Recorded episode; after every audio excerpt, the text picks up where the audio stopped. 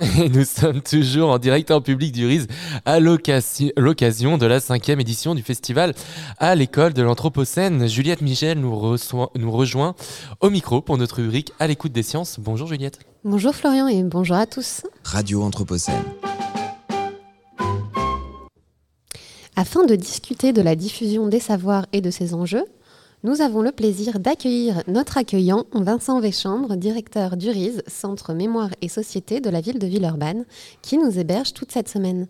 Vincent Veschambre, bonjour. Bonjour. Vous êtes également professeur des universités et pour commencer cet entretien, nous voulions vous interroger sur ce qu'apporte d'avoir des lieux hybrides tels que le Rize mêlant recherche et accueil du public. Alors une petite précision pour démarrer, je ne suis plus professeur des universités. Ah. J'ai eu une vie universitaire assez longue, effectivement, mais je ne le suis plus, même si on est quand même profondément marqué par plus de 30 ans de carrière dans l'enseignement supérieur et la recherche. Donc, si je suis arrivé ici, effectivement, ce n'est pas tout à fait le hasard non plus, même si c'est une bifurcation, dans le sens où ce lieu est un lieu où il y a de la recherche. Alors ça, c'est déjà un premier élément en termes effectivement de contribution finalement à la production de savoir, à la diffusion et au partage, dans le sens où ce lieu-là, qui est un lieu hybride, a plusieurs composantes depuis qu'il existe, depuis 2008, dont je viens de l'évoquer, un pôle où nous accueillons des chercheurs, des doctorantes à l'heure actuelle, et puis chaque année des masterants et masterantes. Et à côté de cela, effectivement, il y a toute l'action culturelle dans sa diversité, évidemment, qui est portée par les archives municipales, qui est portée par une médiathèque, ce qu'on appelle nous le pôle action culturelle, qui met en musique et en espace toutes les propositions culturelles, que ce soit dans l'espace d'exposition, que ce soit dans la salle de spectacle, et puis dans d'autres lieux qui sont des ateliers qui permettent d'accueillir un certain nombre d'activités. Et je rajoute à cela effectivement un pôle ressources qui nous permet de faire tourner un équipement comme celui-ci, pour le situer, dans lequel travaillent une trentaine de personnes, avec cette vocation finalement de croisement et d'hybridation entre des démarches artistiques, culturelles et scientifiques. Vous avez évoqué le mot bifurcation pour parler de votre parcours. Donc là, on est au Festival de l'Anthropocène, c'est un mot qui est très présent. Et donc si on se penche peut-être un peu plus sur votre programmation, comment est-ce que justement l'Anthropocène a pu la faire bifurquer, a pu la faire dévier, évoluer au cours du temps ? Oula, c'est une question rude et difficile. Mais on est là pour ça. Alors, comment l'Anthropocène, en tant que moment, ou en tant que effectivement bifurcation, a pu nous faire évoluer ? Alors, ça nous a fait évoluer déjà sur le plan très concret. Sur le plan, je dirais, des conditions même de vie sur ce site, puisque suite à, je dirais, des remontées, comme on dit, même si ça renvoie à une conception très hiérarchique des choses qui n'est pas finalement si accentuée dans la ville de Villeurbanne. En tout cas, on a pu évoquer ici, en travaillant dans ce lieu-là, des moments très difficiles à vivre durant les étés précédents. Et du coup, la ville s'en est saisie de manière très sérieuse, en nous proposant par exemple de transformer ce qui était un parvis très minéral en jardin. Voilà. Et dans la continuité du jardin qui est de l'autre côté, puisque c'est d'ailleurs la même paysagiste qui a conçu ce jardin. Voilà. Donc en termes de conditions de vie et dans ces moments-là qui sont devenus redoutables, il y a un gain évident de ce point de vue-là. Et dans le même temps, je dirais que dans les contenus, dans la programmation, pour revenir à votre question, c'est quelque chose aussi que sans doute qui plus ou moins consciemment d'ailleurs, que nous prenons de plus en plus peut-être en main, en charge, d'autant plus que du côté de la commande politique, puisque nous sommes équipement municipal, il y a tout un enjeu qui nous est donné de participer des transitions. Là, c'est le vocable qui est utilisé dans le contexte de la commande politique, transition environnementale, sociale et démocratique, je dirais. Et donc, on s'inscrit de plus en plus fortement, explicitement dans ce cadre-là. Alors, je pourrais illustrer, mais peut-être que je suis déjà un petit peu long par rapport à ce cadrage un peu de nos missions et puis de notre manière de effectivement proposer un certain nombre d'activités de contenu. Et donc vous avez parlé du lien entre votre programmation et la commande publique, et comment ce lien se traduit en termes de programmation avec les activités recherche menées sur le site ? Alors, c'est vrai que le terme de commande publique ou de commande politique peut paraître un petit peu de l'ordre de la contrainte. Ce n'est pas comme ça que ça fonctionne, disons. Voilà. Mais je comprends tout à fait la question. Je précise juste effectivement que c'est nous ensuite qui interprétons et proposons par rapport à un cadrage qui nous est donné. Alors, par rapport à la question de la place de la recherche, je dirais que c'est quelque chose qui, comme je le disais, est présent dès le départ. Et c'est, je dirais, l'idée très, très forte, me semble-t-il, de considérer que, par exemple, les contenus que nous proposons et que nous partageons avec des habitants ici doivent être en permanence remis en question, discutés, déconstruits, et ceci grâce à la présence de chercheurs, de chercheuses notamment. En SHS, c'est vrai que nous avons de plus en plus des chercheuses et qui nous aident à ne pas ronronner, qui nous aident à... parce que cette culture de la recherche, moi j'y tiens beaucoup en tant qu'ancien enseignant-chercheur, elle percole finalement, elle percole auprès de l'ensemble des professionnels de cet équipement, hein, qu'ils soient médiathécaires, archivistes, secrétaires, agents d'accueil, etc.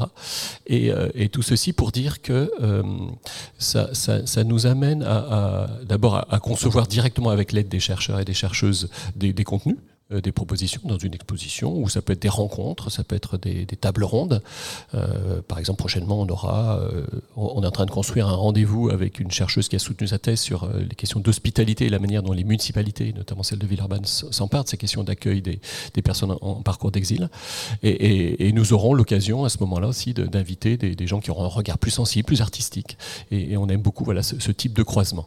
Donc tout ça pour dire qu'on essaye de construire avec des savoirs en mouvement et des savoirs aussi qui se construisent et, je dirais, s'orientent de plus en plus vers ces enjeux qui sont formulés en termes de transition ici, mais qui sont ces enjeux sociaux, politiques, démocratiques et environnementaux en même temps.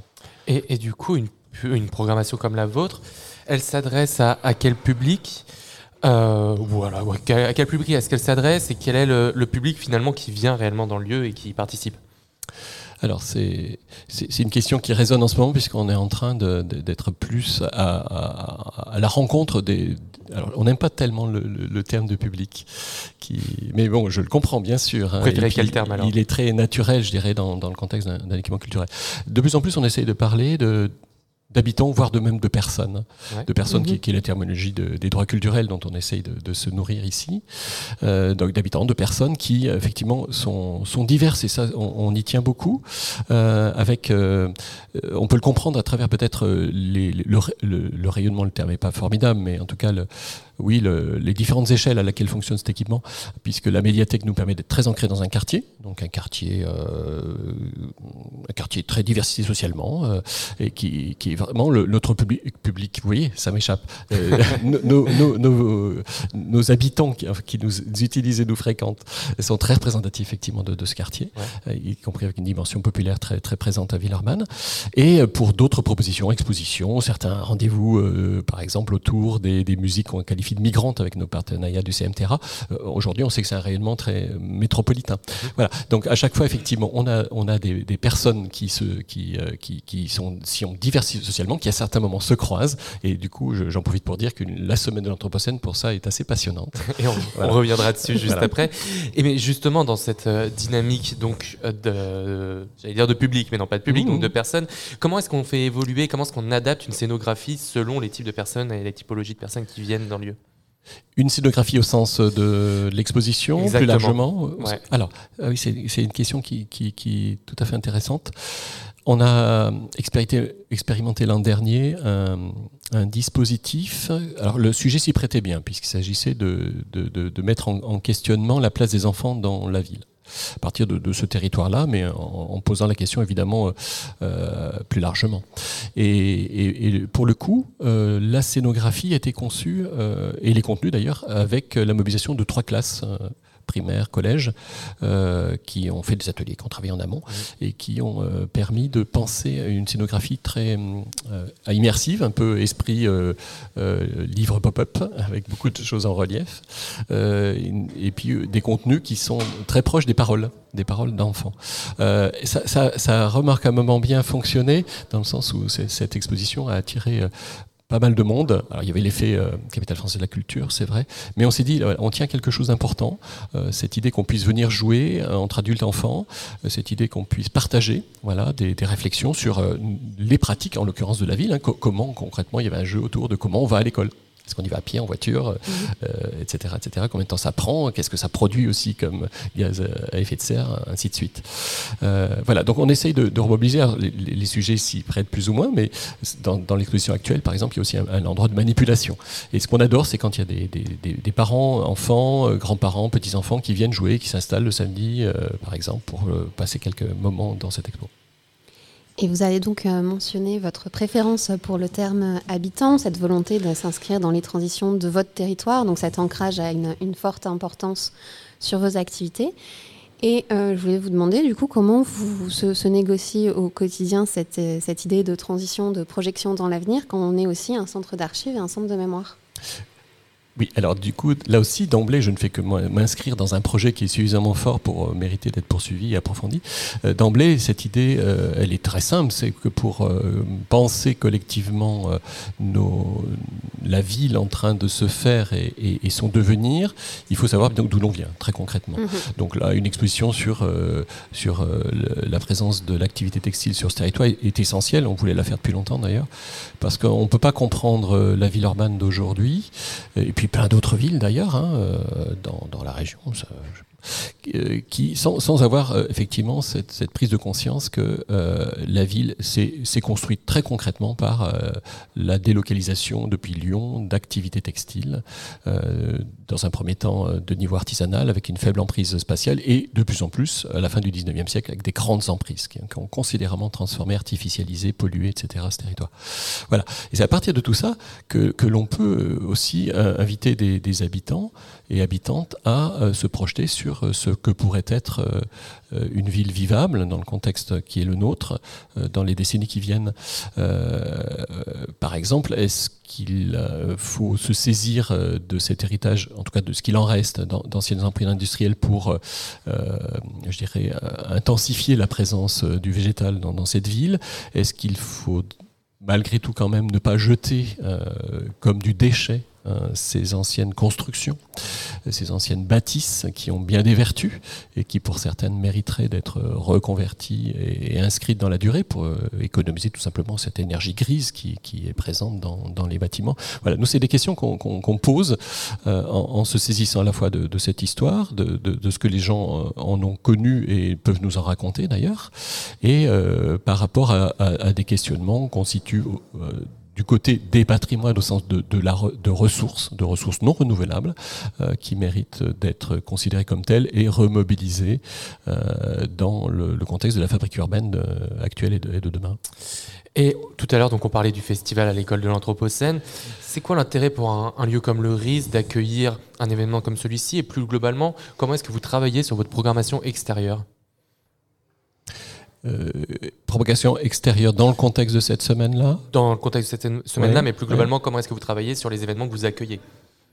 D'accord. Alors, accueillir, on aime bien. Bon, ça fait partie de nos missions d'équipement public. Donc, on est très à l'écoute de tout un tas de sollicitations qui vont du simple prêt de salle, comme on dit. On a besoin d'une salle pour faire, de l'apprentissage du français langue étrangère, comme ça se fait en ce moment, jusqu'à des choses qui sont plus de l'ordre de la co-construction et plus impactant, évidemment, pour notre fonctionnement. Et de ce point de vue-là, cette semaine festivalière en est un exemple un petit peu extrême dans le sens de l'ambition finalement de à la fois des porteurs du projet et puis de la manière dont on cherche à les accueillir. Alors comment ça d'abord quel effet ça produit et comment moi je le perçois. Alors d'abord c'est une chance, c'est vraiment clairement une chance, une opportunité assez extraordinaire. donc c'est la deuxième édition, d'avoir des propositions pour des habitants et habitantes qui nous connaissent, voilà, que nous n'aurions évidemment pas pu proposer ici. Donc c'est des rencontres assez extraordinaires, de croiser un Timingle, d'entendre parler, pareil, c'est un des moments qui m'a marqué, de performance versus robustesse, ainsi de suite. Donc c'est une chance pour nous qui accueillons, c'est une chance pour les personnes qu'on accueille régulièrement, qui ont croisé cette ambiance. Certaines ont pu à certains moments en profiter, glisser une tête, voire plus. Donc de ce point de vue-là, c'est vraiment une très belle opportunité. Puis on se connaît avec cette équipe, ça c'est important. Et là j'en viens finalement à notre manière de travailler les partenariats, mais ça n'a rien d'original. C'est que on travaille bien avec tous ces partenaires culturels au sens très large sur le territoire et sur la métropole. Quand on se connaît bien, quand on connaît les fonctionnements des uns et des autres, qui peuvent être sur des rythmes très variés. Là, on est sur un rythme très intensif, mais du coup, ça se passe extrêmement bien parce que il y a eu cette compréhension de nos hôtes, de la manière dont fonctionne un équipement culturel au quotidien, et ils se sont logés dans les espaces temps de manière tout à fait sensible et attentionnée. Donc voilà, une très belle expérience. Et puis moi, j'adore les ambiances festivalières comme celle-là. Vincent Veschambre, merci de cet entretien et merci encore de votre accueil. Merci à vous. Et nous invitons nos auditeurs à venir visiter l'exposition Ça se trame à Villeurbanne, ouverte jusqu'au 30 septembre au Rize. Donc, bonne journée et à bientôt. Radio à l'école de l'Anthropocène. La machine a suscité des idées.